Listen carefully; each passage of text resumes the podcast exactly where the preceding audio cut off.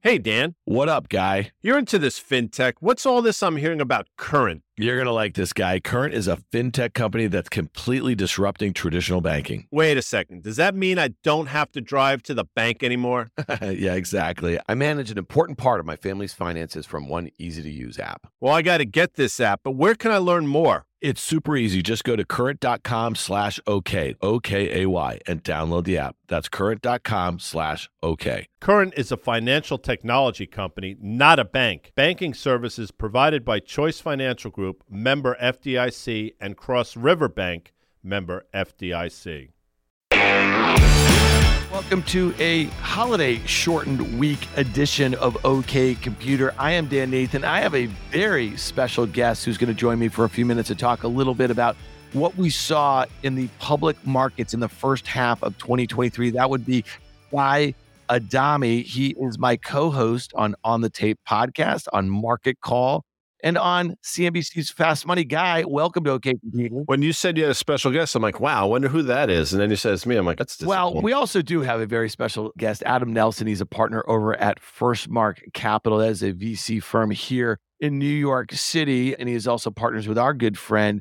Rick Heitzmann, who's the CEO and founder of FirstMark. And Adam and I talk a little bit about the current private environment, what's going on in fintech, and how AI is working its way into basically every part of the private tech market ecosystem. So stick around for that conversation. But, Guy, thanks for joining me. I just wanted to quickly run through a little bit some of the thoughts. I know that you style yourself as a generalist as it relates to the markets. I think that any generalist over the last, call it five to 10 years is spending more and more time on tech as it works its way into almost every industry from energy to industrials to healthcare. The list really goes on and on. And one of the things that you and I have talked a lot about on the pods over the last few months or so is just how narratives work themselves through, right, the markets. It's one thing to have something that everybody in the industry knows is happening, right? So let's talk about AI, for instance, right? So if you are an engineer at one of these major platform companies, a programmer, programmer, right? Or you're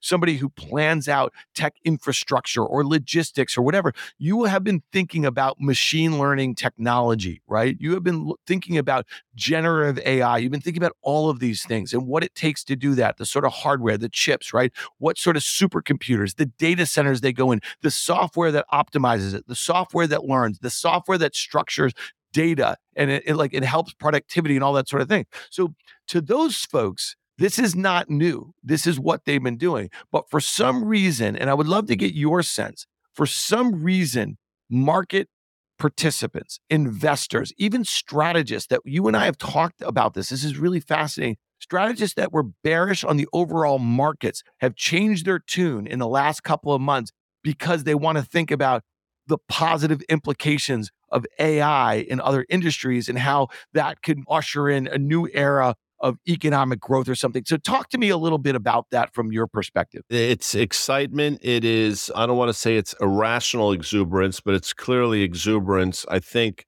there are a lot of people out there that think this is the most important time in history since the basically the discovery of electricity. People have said that. And listen, I get it. It is exciting. There are growth opportunities across a swath of industries. Question really comes down to one point of this entire frenzy gotten ahead of itself. And some of the rhetoric you've heard over the last few months around individual stocks and the space that you just alluded to harkens back to a time that we saw, I don't know, 24, 25 years ago when people were saying very similar things about the internet. And now, those, the internet did not go anywhere. The internet is clearly still here, but the frenzy around at the time obviously took valuations to unsustainable levels. And my concern is if I have a concern, we're seeing history repeat itself again. I think AI is not going anywhere. By the way, to your point, it's been around for quite some time. I think Google's been probably working on AI for the last 15 or so years. So it's not necessarily something new. I think the excitement around it is clearly new. But in terms of the story, we're seeing what we saw couple decades ago play out right before our very eyes. And again, AI is not going anywhere, but the valuations, in my opinion, almost have nowhere to go but lower. Oh, yeah, it's funny. Like when you think about what is artificial intelligence, right? And there's obviously many forms of that, but just think about one of the reasons that people have loved Amazon, love shopping on Amazon. This is the part of the company that basically has no margin, right? If you look at the sum of the parts of Amazon, their North American retail operation has basically been valued at nothing, at zero. It's AWS and a handful of other logistics and sorts of investments, and their advertising business is growing fast. And when you think about why has Amazon's retail business been so sticky with consumers because of their recommendation engine, their ability to structure data. So those are eh, that's AI, right? Why is Netflix so addictive? Why do you when you get done watching that one thing and they auto play something else that they think you're going to like? That is also artificial intelligence. So when you think about a lot of these technologies, they've already been embedded, right, in, in lots of services and products that you use. And it brings me to when you think about it's one thing when this started out at the in January, February, this was after OpenAI launched their ChatGPT 4. And there was finally a commercialized product that you could put your finger on, right? Where you could see the benefit of using this sort of technology. And Microsoft, because their investment from a couple years ago and then the $10 billion investment made it this year, investors started extrapolating what this could mean for their ability to take share versus Google in online search. And so we saw the market caps ping pong back and forth like $200 billion. To me, it was like the later stages over the last couple of months where we saw lots of folks start to extrapolate. So talk to me, Guy, when you think about clearly NVIDIA, we saw from their guidance in Q2 and their the interest of so many folks in maybe double, triple ordering these advanced chips that empower this sort of compute but it broadened out, right? It broadened out to Intel, it broadened out to AMD, it brought it out into some of the others. And we've already seen AMD come back a bit. We've seen Intel come back 10% a bit. Is some of the froth starting to come out of the names that you can't put your finger on directly? Yeah, some of it, but not nearly enough. And you mentioned AMD. AMD is a great company. We mention Lisa Su all the time, the CEO there. She's done a remarkable job, and the stock has acted in kind. But you go back a couple months ago when they reported their earnings, and we've talked about this on the On the Tape podcast, Market Call, Fast Money. I'm sure you've probably talked about it on OK Computer the quarter that they put up was not particularly great. The stock, as a matter of fact, went down about 10% in a straight line. It wasn't until May 5th, the next day, when the headline about them partnering with Microsoft to make a chip that would compete with NVIDIA, the stock then proceeded to go up north of 50%, 50% over the course of maybe a month and a half. And that is not a particularly healthy move. It's healthy if you own the stock, and it's exciting if you own the stock, but you have to ask yourself really what was going on there. I mean, that was clearly a markup just in terms of hope and this whole, again, total addressable market that they potentially have.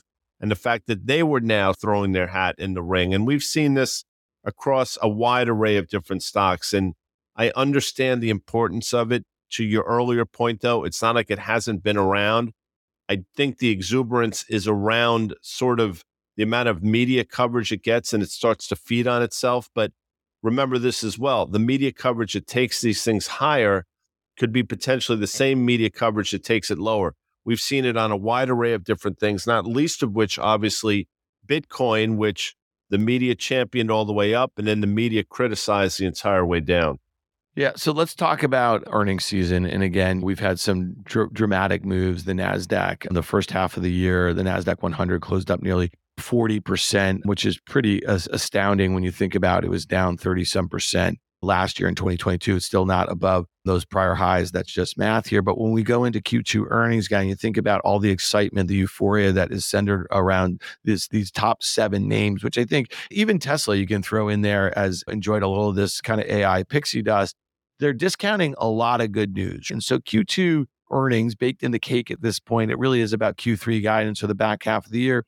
Is there one name that you think you'd be most worried about? And there's one name that probably does okay based on, let's say, more muted expectations. And I'll just say on the latter, I'd say that might be Google, the alphabet. I know that, again, that was really an underperformer earlier in the year after OpenAI's ChatGPT launch and their affiliation with Microsoft and the idea of the market share transfer. I don't think that's coming anytime soon. And I look at the valuation of Google, I look at its relative underperformance to some of those peers. And I say to myself, on next year's numbers, trading about 19 times, expected to grow earnings, let's say high teens, and sales, let's say low teens or something like that. That one looks like it's discounting right now, whereas, let's say, others seem to be incorporating a lot of enthusiasm about what might come. The enthusiasm exactly it's what might come in enthusiasm around it and it's get ahead of the crowd buy the stocks and hope at a certain point becomes a greater fool's theory. The one name that concerns me again it's a great company.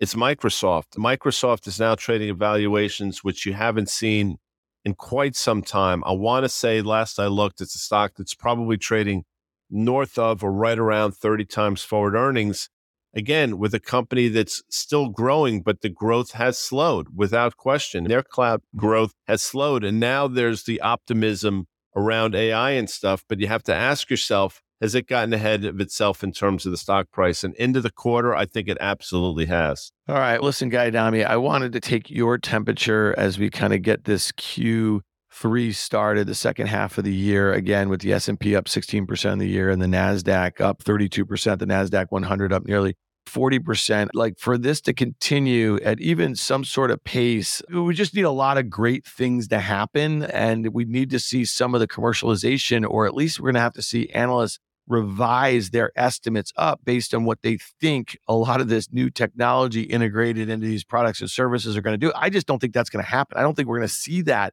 in the back half of this year. I think that's a second half 2024 story. I also think there's risk to margins, right? When you think about the pricing for a lot of the things that make all of this compute possible chips, data center, supercomputers. I just think the demand for them, the double and triple ordering that they're likely seeing just to keep pace, could weigh on margins. So that's one of the stories that I think could be a Q3 earnings story, but we're not going to know that for a few weeks. Guy, Thank you for joining me this morning. Pleasure. OK Computer. We appreciate it, people. This is going to drop on July 5th. So we hope that you had a great nation's birthday and stick around for my conversation with Adam Nelson from FirstMark Capital. Hey, listeners, it's Dan here. I want to tell you about a company that I'm really excited about. It's called Current. It's a fintech company that's completely disrupting traditional banking. I'm a new Current customer, it's already helping me and my entire family manage our finances, all from one easy to use app. So try Current for yourself and get the app by going to current.com slash OK. That's current.com slash OK. Current is a financial technology company, not a bank. Banking services provided by Choice Financial Group, member FDIC, and Cross River Bank, member FDIC. With CME Group's micro-sized futures and options, you can access the same transparency and liquidity of the benchmark contracts with less upfront financial commitment. Diversify your portfolio and manage your exposure with the flexibility of CME Group micro contracts in crypto, metals, FX, energy, and equity indices. Learn more about what adding futures can do for you at cmegroup.com slash micros.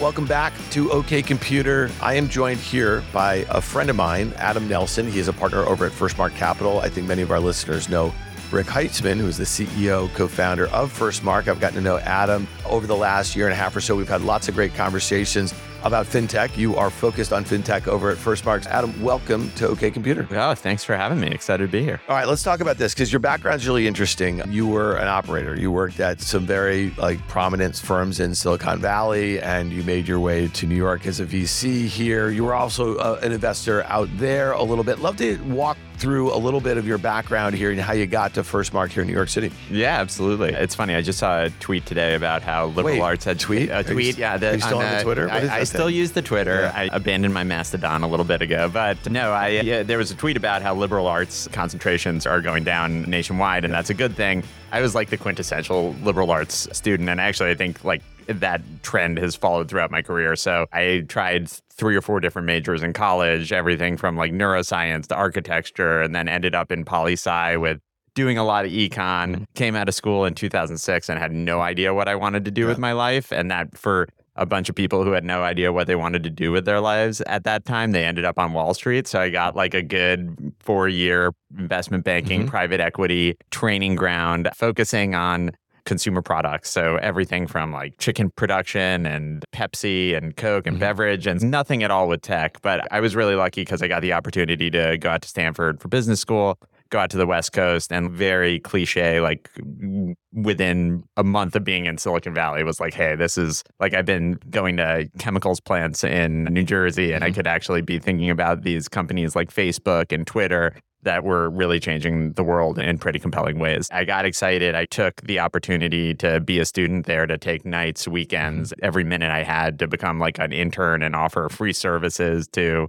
folks like Twitter, startups like Cove, which eventually got bought by Dropbox, mm-hmm. which is how I ended up there, Stripe in the very early days. So got some pretty incredible experience through that. And then ended up joining Dropbox full time when they were just launching their business product and helped to build out a couple different business units over there, all focused on kind of partnerships and basically how you create levered distribution. That's like a big theme I get excited about B2B to C, B2B to B, just anything that kind of gives you a cheat code in how you get software in the hands of users and businesses. Love the experience. Wild growth at Dropbox, 10x on every metric mm-hmm. over three years that I was there was a very exciting talent pool. Very grateful for that experience.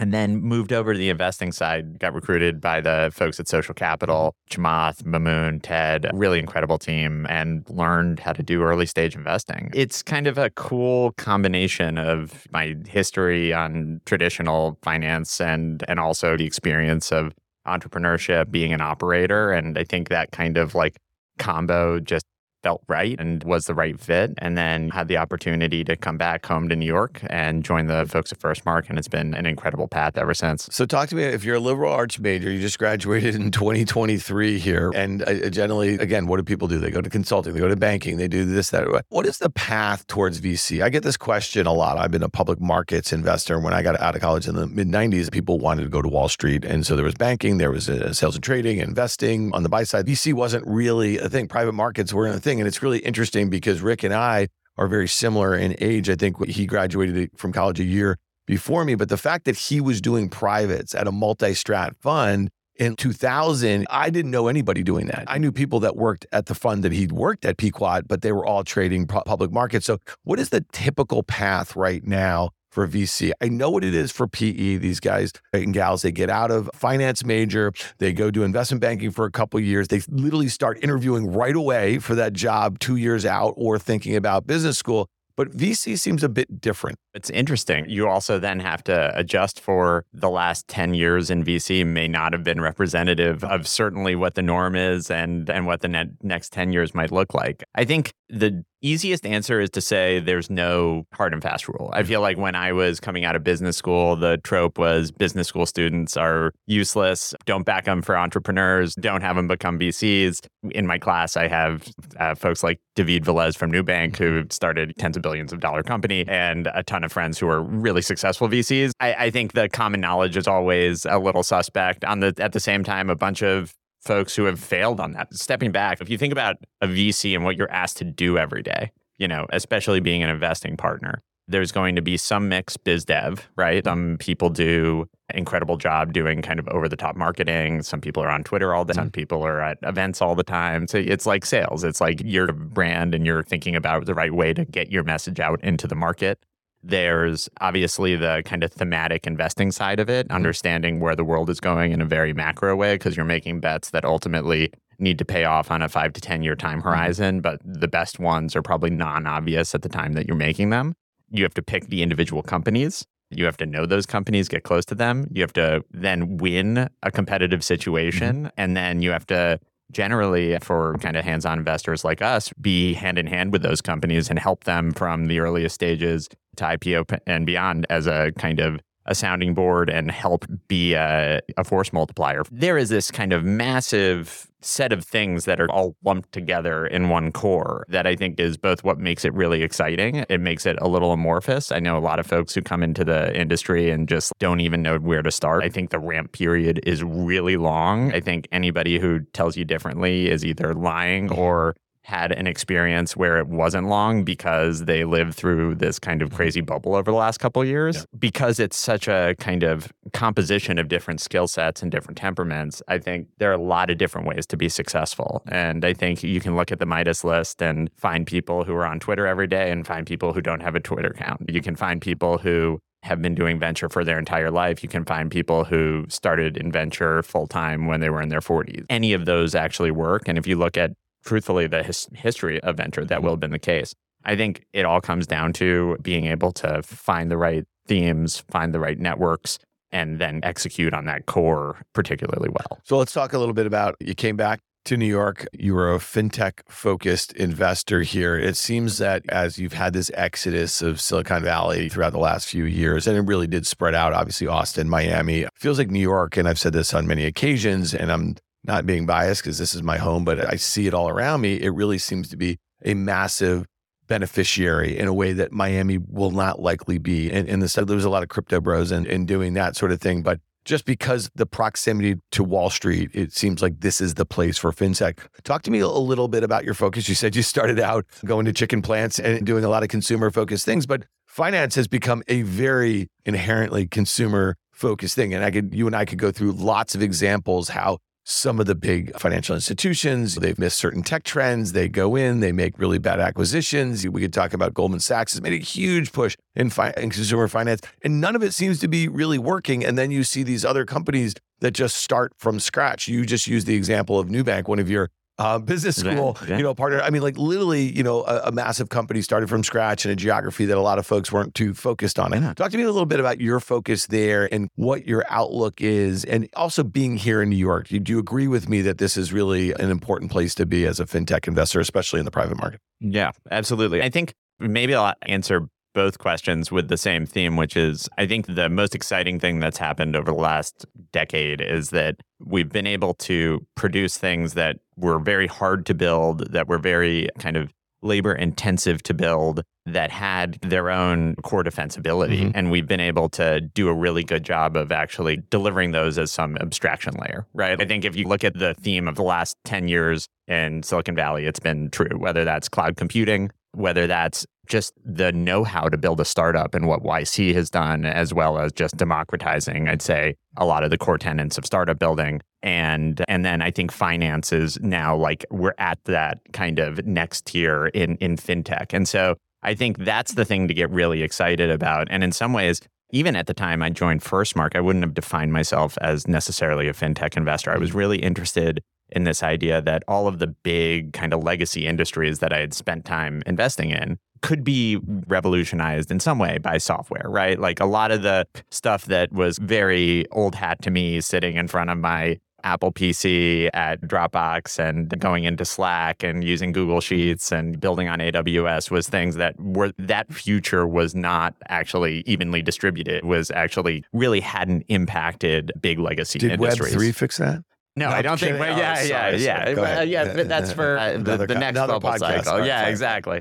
And so I think that was the theme I got excited about, and I thought SaaS effectively being delivered into that that sort was going to be the big wave that I was following on. So I would have defined myself as vertical software, and in some ways, fintech would have been a vertical that we focused on. I think the really exciting thing over the last couple years, and in some ways it was enabled by the massive glut of venture capital that went into fintech startups, mm-hmm. the ability to build a bank, to embed payments, to embed lending, to do underwriting, all of this stuff went from a kind of core IP that was built within these companies, mm-hmm. even within a new bank, and could be delivered as effectively a microservice that could be managed through software. Now, it's not as easy as going and spinning up up an AWS server. Think about what it used to be, which was a bank charter and five years of mm-hmm. getting a business and everything. We're certainly further along that spectrum. And I think we're really excited about a lot of the infrastructure companies today that are building that future. And so as I step back, I thought that a little bit of the prepared mind of being in vertical software and talking to a bunch of companies there, many of which were having trouble monetizing, having trouble trying to get large industries like construction or logistics, et cetera, to onboard to their software. M- much of that was happening because you couldn't embed a transaction layer there. Like you couldn't go and do the buying and selling of mm-hmm. goods in the software because you couldn't do payments, you mm-hmm. couldn't put liquidity in.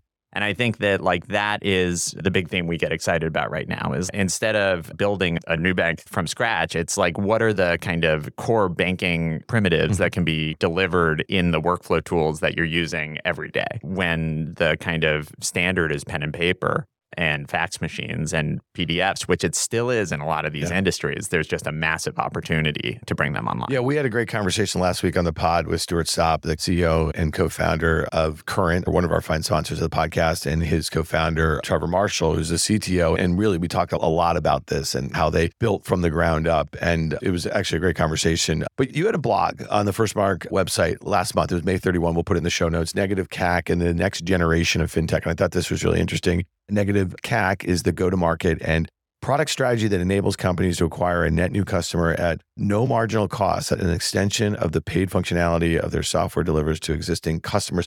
Talk to me a little bit about that. How did you? It seems like something that you've been Yeah. developing this thesis. I see the through line with what you just discussed here a little bit, but I thought it was a really great note. And it seems like this is kind of a path where you're taking all of those skill sets that you have been working on over the last 15 years or so. And now this is basically a new thesis, how you're thinking about SaaS and fintech and the like. It's all Yeah, happening yeah. for for me and I think for the industry all at the right time. I think basically the core thesis there and it builds off what I was just describing where a lot of the kind of financial services infrastructure is now able to be built into software that folks will use on a daily basis. And I think as a result, what we're seeing is the ability to take that that workflow tool. So think about property management Mhm. software. Sounds a little boring, right? But this is every building in New York is being managed using some software product. They're trying to figure out how you collect rent. They're trying to figure out how you manage maintenance requests, how you do move-ins. And that is in some ways a sleepy little hole of the vertical SaaS industry.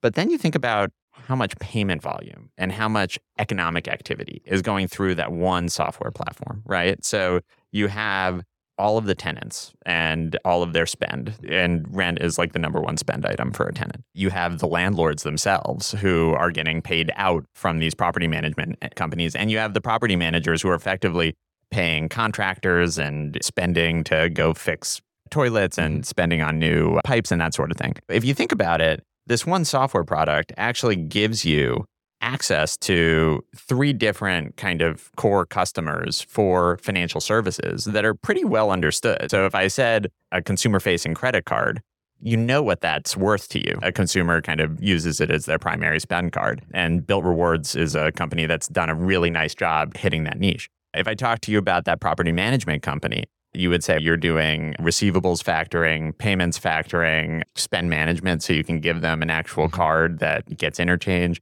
Those are well understood revenue streams that financial services companies get. And then if you think about the landlord, insurance, mortgages, mm-hmm. again, being able to get paid instantly rather than waiting 30, 60, 90 days.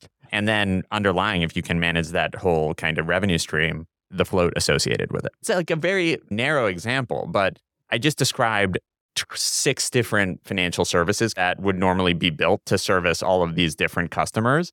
And I think the thing that gets us really excited is because of all of these fintech infrastructure layers and kind of banking primitives, that could probably be accessed in a one, two year time frame. So all of a sudden there's a trillion dollars that can all go through this platform that can be leveraged in really interesting ways. And that's the acquisition of a net new customer at no, no marginal cost, right? Yeah, that's Because- it's, yeah. it's that, and not only that, but you're getting paid yes. Yeah. to it, because everybody pays for property Yeah. management software. So the property manager is paying you, but you have all of these kind of other revenue streams that in some cases are being monetized based on completely different customers because of where they sit in the value chain. And that's the thing we get really excited about is So- like all of a sudden you're taking what seems like a relatively capped TAM part of a market, you're multiplying it by maybe 10x all of the different adjacent financial streams that they have access to. You just gave, I, I think, what you think is a, a niche example, but it's a really good example. What are some industries that you think are saturated with this sort of kind of behavior or the way they're being served? And what do you think are some that are going to be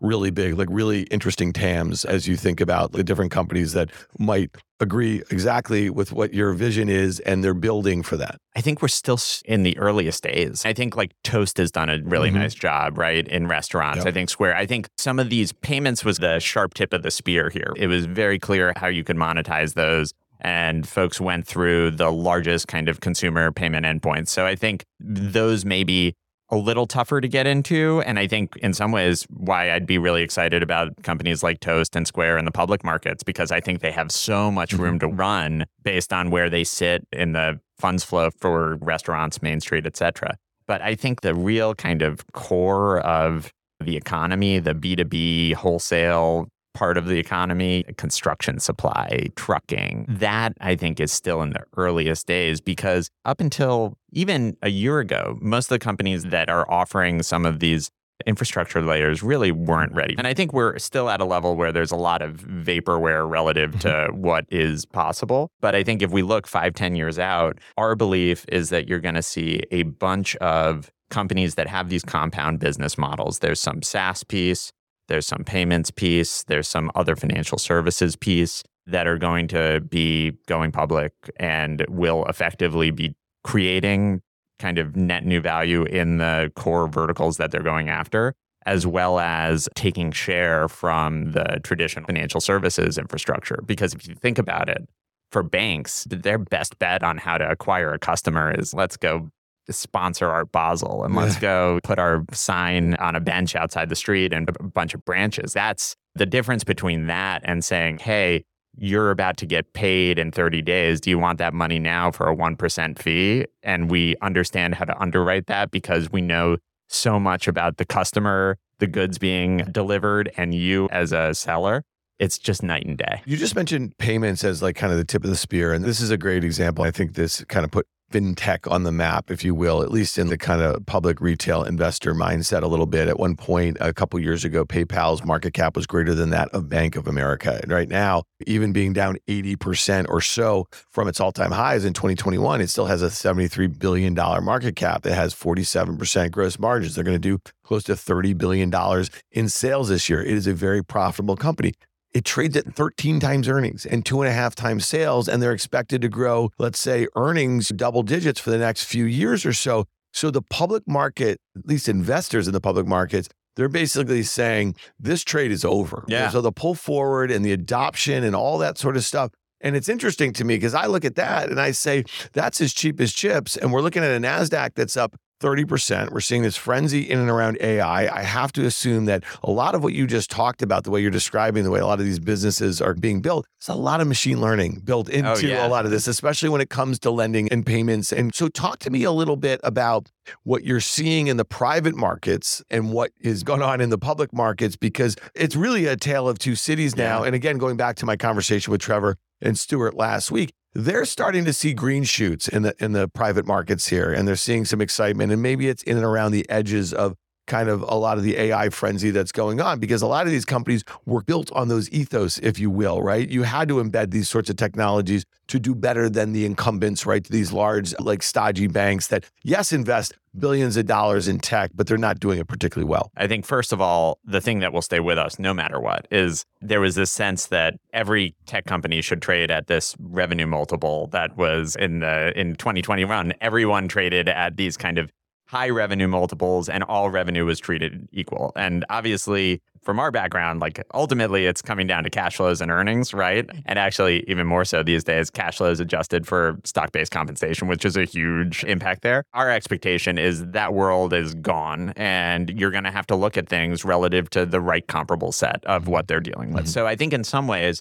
there's a little bit of reality that's coming into financial services, which are if you're doing net interest margin business, like you're going to trade more like a traditional lender than you should trade like mm-hmm. Salesforce. It's just you have much more in common with mm-hmm. them. You have the same kind of structural risk. You have the same cyclical dynamics. And so I think that that is something that is here to stay, and we have to just internalize as a as an industry, right? So not to say PayPal in particular, because they're a combination of different businesses, but I think that ultimately you're going to be looking at some of the parts for all these businesses, and that's going to be a really important piece of how we underwrite anything. Series A, we're thinking about what does this ultimately trade at and what are the real life mm-hmm. comps? Yes, it's going to have some tech pixie dust. Yes, it should be growing more aggressively, but you can't have that in your underwriting to assume that's going to work.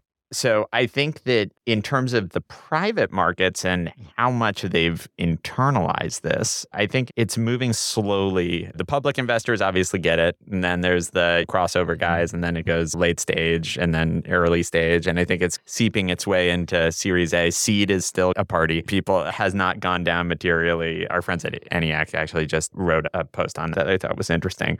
And so I think that we're still in the early days of just digesting a new mm-hmm. economic reality and having that work through the little economy that is startups, many of which sell to each other, many of which were effectively levered to the growth of spend and headcount at other startup or the acquisition of customers through other startups. Anybody who's in this pre-public world where this hasn't flowed through, I think there's still a little bit of reckoning that's gonna come. And I think on a valuation basis. And it's not even a valuation basis. It's all right, maybe your investors have mark to market. Mm-hmm. Maybe you've even internally mm-hmm. understood that, but you're still thinking I have enough cash flow to get to this eh, point.